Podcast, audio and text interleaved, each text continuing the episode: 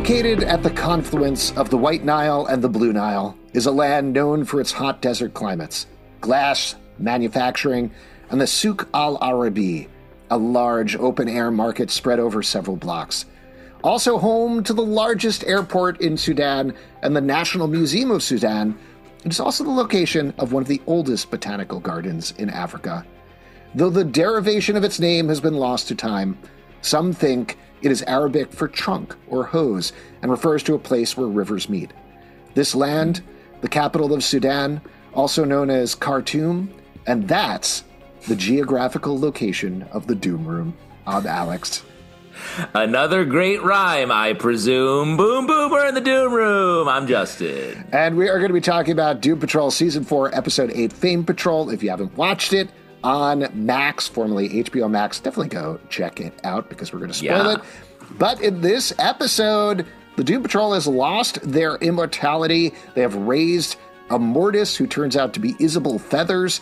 If you missed what that was in the last episode, she is a former acting rival of Rita's who fell through a time portal caused by Madame Rouge and somehow became this all powerful being called Immortus. In this episode, we're back to Cloverton and focusing on Isabel Feathers and her return, which everybody's excited about, while the Doom Patrol is grappling with what they did and the fact that they're getting older. We're also working Casey, Space Case, into the mix, as well as the return of Dorothy. So there's a bunch of stuff going on here. Justin, I want to throw it over to you. I have a question for you here because hmm. last episode you felt like they should have ended the first part with the last episode and potentially started with this episode. Now that we've seen this episode, how are you feeling about that? How are you feeling about getting back into Doom Patrol potentially this way? I feel like they definitely could have uh, done that, but even made me more so. I feel like the end of this episode feels like such a cliffhanger and such a like, oh, the team's actually maybe gonna get it together, and boom, Immortus blows up all of Cloverton. So it's hard to say. It may be that every episode of Doom Patrol is sort of like this, but. I do think having everyone together feels like a more natural starting point and them, you know, struggling with uh, aging and all of that. It feels like everything feels a little more locked in in this episode. Yeah, interesting. So you like this one better than the last one? Uh, yes, I do. Like, I like it's, it feels like we're back into Doom Patrol weirdness, the world of what stuff. I thought was really fun. The fact that we get a real clear idea, like Isabel is is Isabel, like self obsessed, wants to be famous, but at the same time she's also Immortus, all powerful being. I don't know what the ramifications of that are. I get we're still going to find that out. But I also just like that everyone is making steps to like take ownership of their position, their current position, and sort of like, let's go, let's go do hmm. something fun. We only have so much left in our lives. A theme that I think we can all get down with. Uh, let's go to let's go do a parade. I I like this a little less. I think I'm taking the opposite tact. Uh, maybe we want different things out of Doom Patrol because I like the last episode a little better than you did. This one didn't seem quite as funny to me, and I actually felt like Yes. I lost track of the team a little bit in all the focus on Isabel Feathers Immortus, a character that I don't really care about as a villain yet. You know, like she was a bit character back in her acting days. I need to be sold on her as a legitimate threat at this point. I do like the idea. Like I like the visual of her getting angry and then resetting the timeline. I also really Yeah. like the idea that only Madame Rouge seems to know that it's going on, and she's like, "What? What? i- What is happening?" Yeah, very much. Um, that's fun. It's sort of like this is this is annoying, is which the way she sort of treats it, and Mm-hmm. hasn't been really going at it until I guess the end of the confrontation at the end of the episode. Uh, but I mean, I guess I, I like that it just was a little more clear what was happening. At no offense to Derek, but it was very it, it was funny to me that he literally calls an Uber and is like, "Goodbye from this show, guys." Yep. Uh, which I was like, oh, okay, this makes sense. He is just leaving now. When last episode he felt like almost the main character. Yeah. So I feel like we are just getting back to what the show is by making That some- Derek thing was really funny too, because I know we were talking the last episode about, ooh, are they setting up Derek to be the new cyborg? And in fact, this episode, he literally tells Vic, maybe you do need to be cyborg, but a different sort of cyborg. I was like, are you the plot? Are you Doctor Plot or the the writers' room made real in the show? Because that's definitely what it felt like. I'm glad that we have moved past that. That storyline always felt a little awkward to me and didn't, hmm. never quite came together. I feel like Vic can now move forward without this like sort of a relationship that is unclear getting in the way. Yeah, I'm curious to see how it pans out because, again, spoilers here. We talked about this in the last episode, but the promo shows off that he is going to be back in the cyborg suit. So I wonder if it's going to be removable potentially, like things like that a costume that he puts on, like clothes. oh yeah, you know, yeah, clothes. Like you, I, like I keep tell, mm-hmm. like I keep telling you to start wearing. Listen, man, I'm more comfortable. I'm more comfortable taping in the nude. It is better yep. for my voice. I have explained this so many times. You have exp- you've said it. I don't think you've explained it, but I, I I'll take you as your word. You don't want any like cloth getting in the way between you and your microphone, but mm-hmm. uh, I could hear you just fine without with clothes on. No, I think they muffle it too much. Why don't we talk about Larry, a character that we were kind of bummed was lying on a rock all of last episode. Here, he almost has a plot line, so that's nice. He's laying down with um, a friend and perhaps yeah. like a love. So yeah. I do like that a little bit better. Again, I, I just heroes back again, back again. I do like the idea that that everyone's taking some steps and Larry's taking some steps, some steps we've seen him take before, then immediately step back from. At least now he's back taking the steps, all building toward the scene where the and the parade where they say what they're feeling, mm-hmm. and you can just see those very like the little bit of progress where he sees the particles of um, his buddy and then pull him pulls him back, which I thought was cool and very like Doctor Whovian sort of way. Like mm-hmm. the science isn't make a ton of sense here. Yeah, it was. I, I was wrestling a little bit with as this a Doom Patrol Who Cares thing or not. I, I think I think it's right on the edge there, to be honest, where him showing up and being like, "It's me, I'm a cloud now. Pull me out of that cloud," and then this problem is solved by him reaching into the cloud and pulling him out. Um, it's very quickly solved and it's very quickly introduced as well, which I think was part of my issue there. But at the same time, like you're saying, I think the idea, we've watched this show enough that the idea of Larry taking off his bandages and touching another human being that means something, and it has some feeling. Some feeling has to well up in you while you're watching that and Rama giving him a hug and holding him after that was also very sweet and nice. So I look yeah. forward to potentially seeing how this relationship continues as we go forward. Yeah, agreed. Though he wasn't at the Rama wasn't at the parade, right? No, I don't think so. Which I thought that was a little weird, right? Yeah, come to the parade, man. Go to the parade. Go You're going to miss a parade. Everybody loves a parade. If you know someone in a parade, you go stand and watch the parade. One hundred percent. Give him a wave. Let's talk about Casey and Jane a little bit because that to me felt like almost the bulkiest plot line in the entire episode, I think, or at least the one that they spent the most time on, I assume, because Casey is new to the gang and figuring out her place there. And they're really grating against each other as Jane is once again dealing with like internal underground stuff. What's your take on what's going on with her and them? Well, it was an interesting match uh, because we had some stuff with Dorothy and Casey early on where she's like, hey, uh, these are my friends. I have to help them. And Casey's like, I'll help. And it just feels like happenstance that the first person she tries to help is Jane, who will like help the least, perhaps mm-hmm. of all people who've ever existed on Earth. She doesn't want help. And, you know, she cleans up her puzzle pieces. That's annoying. Like when you come yeah. home and someone's cleaned your room in a way where you're like, I appreciate it, but that is not where I put those puzzle pieces. Um, and then they get a nice apology. They just feel like they're the most opposite, so it maybe made sense to slam them together in this episode.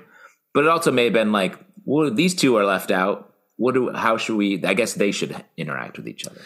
Yeah, I mean, I think it's also just for them grading against each other, right? Like you said, yeah. they should not be together, and Casey making absolutely the wrong decision that's classic Doom Patrol. It did remind me that Jane has this puzzles, a detail that I'd completely forgotten about. So yeah. And she's uh, in the last season. She was like, she can't solve them. They're, she's desperately yeah. trying to solve them. I like Casey was like, I organized them by color, and then they cut to it, and it's like they're all gray. Yeah, that's a good joke. uh, that's hard. That's a hard task. That is a hard task. I I want them to get to it with the puzzle. I feel like that's something that's going to be left to the last episode, probably, but we know what it is. She has to put together the puzzle pieces of who she is and her mind and herself. So just like, let's get to it already. Let's just do it, you know? Yeah, yeah, that's the and there's the the, the trauma element there, and uh, you know, and the mi- underground mystery is like she's completely lost it now. She's not, she can't get to it. So that's a whole nother factor. I, I I have a feeling like you're saying it will be put the puzzle together and you can access the underground again because you've completed your sort of identity. Totally. Um, what else? Other characters on the show. How about Cliff? Cliff realizes he lost the butt from the fridge. That seems to be his big plot line for the episode. Mm-hmm. Um, well, and he's struggling with his mortality in a big way. Yes, the I guess that where, as well. The scene where, I mean, the butt is a loss of butt is a problem. Mm-hmm. The butt loss. A loss of butt is a terrible thing. Indeed. But the the thing where the scene where because it was great to see Dorothy and Cliff together again, love their relationship. The where he's hey she's like hey you want to try Niles' wheelchair? I was like Dorothy, come on, you're better than this. You know this is not a good. No mm-hmm. one's gonna be like sick. The my complicated boss father's old wheelchair. Uh, is a strange move, but I, I like that it got Cliff to actually be a little bit better than he was in last episode. Yeah. Uh, who else? I'm sure there's other characters on the show. We mentioned Dorothy a little bit. Uh, it's nice having her back in the mix again. She's a great character. Yeah. Um, what else? I always feel like I'm forgetting one person. Well, what about Rita? Oh, yeah. What about Rita? uh, she's aging the most. It, it's interesting to me that everyone's aging at, at different rates. Oddly, yeah. Rita definitely from the jump is like full gray gray lady. Well, here. I assume the idea there is actual age, right? Because she's the oldest. So she's the oldest. So she's getting the oldest the quickest. She also, if I remember correctly, lost her immortality first. So she yeah. has a little more time there to age. Um, so yeah, it does. I mean, we can't see it on Negative Man, we can't see it on Robot Man, but we can see it on Rita and we can see it on Jane. So it's clear there. Um, also, I will say, I think they're doing a good job with the old age makeup. Like it can yeah. look pretty bad, and this does not. Agree. I like the way they're doing it. And I like that, you know, Rita's performance is also changing a little bit and she feels like she is acting a little bit older as well. The the way it's hard she in the in relation to Isabel it feels like she's just sort of still antagonizing her. Mm-hmm. and we get that cool moment where they're back on World of What and Immortus Isabel says stop your friend from talking to me this way or else I will destroy everything. And then uh, Madame Rouge and Vic sit on the couch very awkwardly and they try to like make it more normal. Uh, but so the Rita Rita feels like she's going to be the first person to sort of go at Immortus because of their mm. past. Well, let's let's talk a little further about that. I know we already talked about Isabel Feathers Immortus, but what do you think the idea here is with her as whether they met it or not, the final boss? Like what is the thing that Immortus contrasts with the Doom Patrol on? Well, I feel like this show has always been like hey, don't forget the small things that you've done because they can come back to haunt you. Like mm-hmm. I feel mm-hmm. like we've always gotten like little teeny characters that we see a little of end up having big ramifications. And this feels like the ultimate version of that where like this was a character that was killed or tossed into time a- absolutely by accident, just a haphazard death.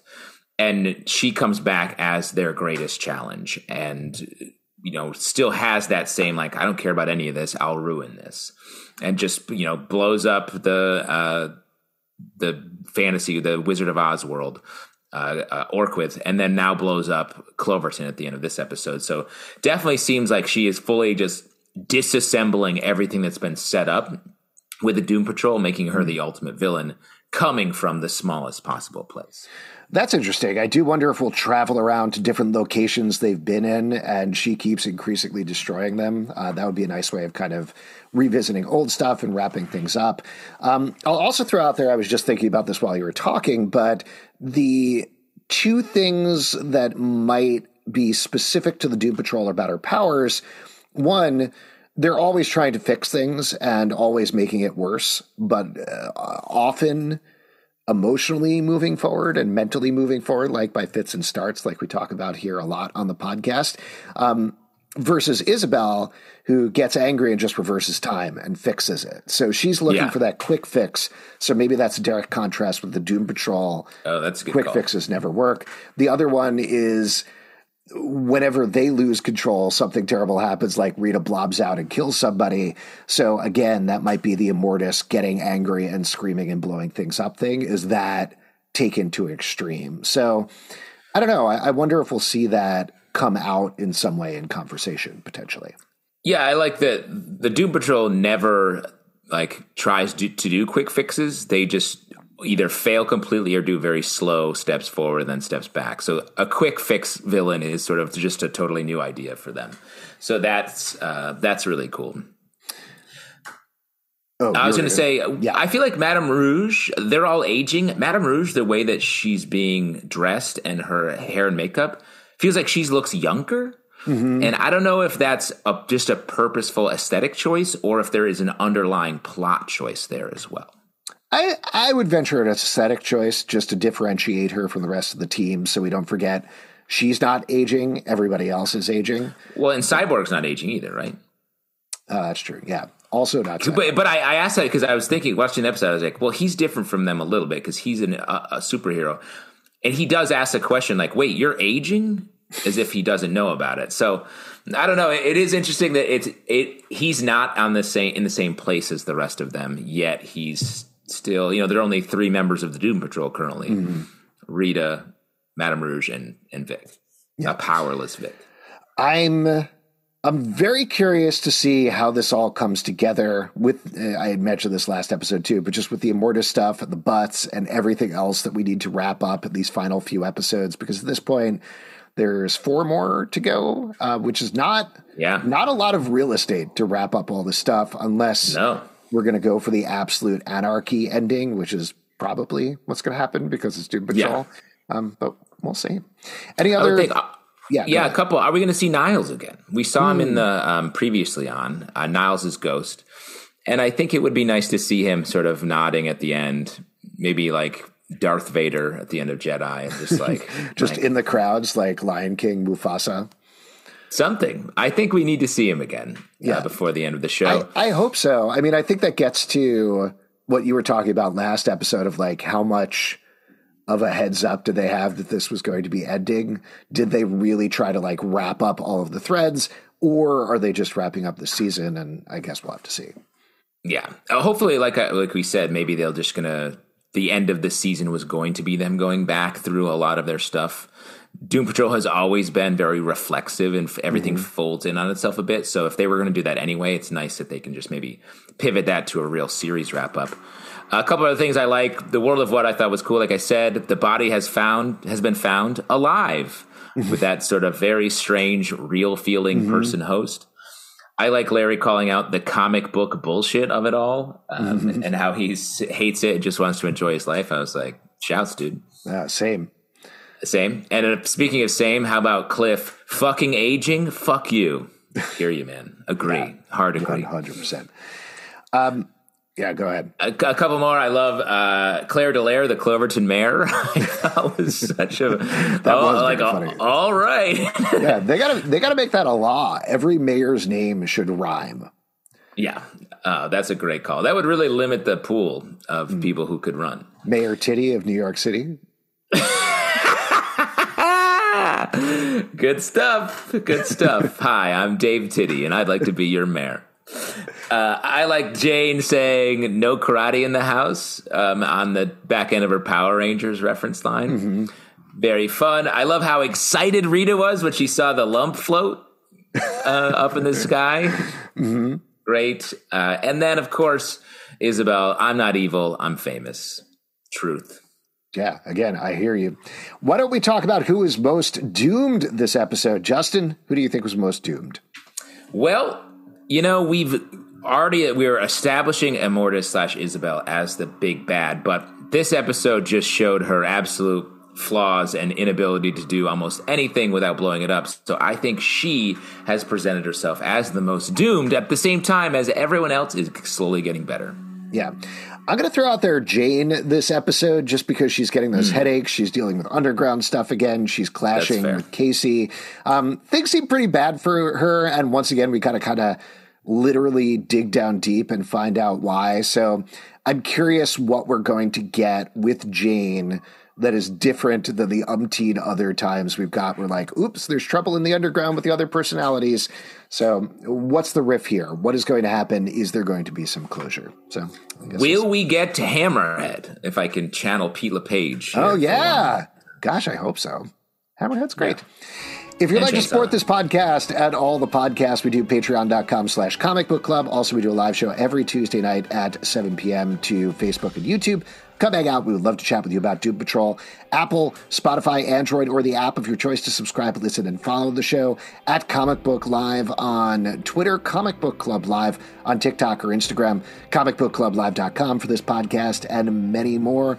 And now, once again, uh, we don't have Pete here for a Pete of advice from Pete LePage. Justin, do we have uh, Justin advice from Justin LeTyler? Uh, nice, good. Um, I would say, like, don't vote for Dave Titty. He's no good for this city. If you want a real mayor, vote for Harry Shitty, the future mayor of New York City. He's the one that I pity. Good night, everybody.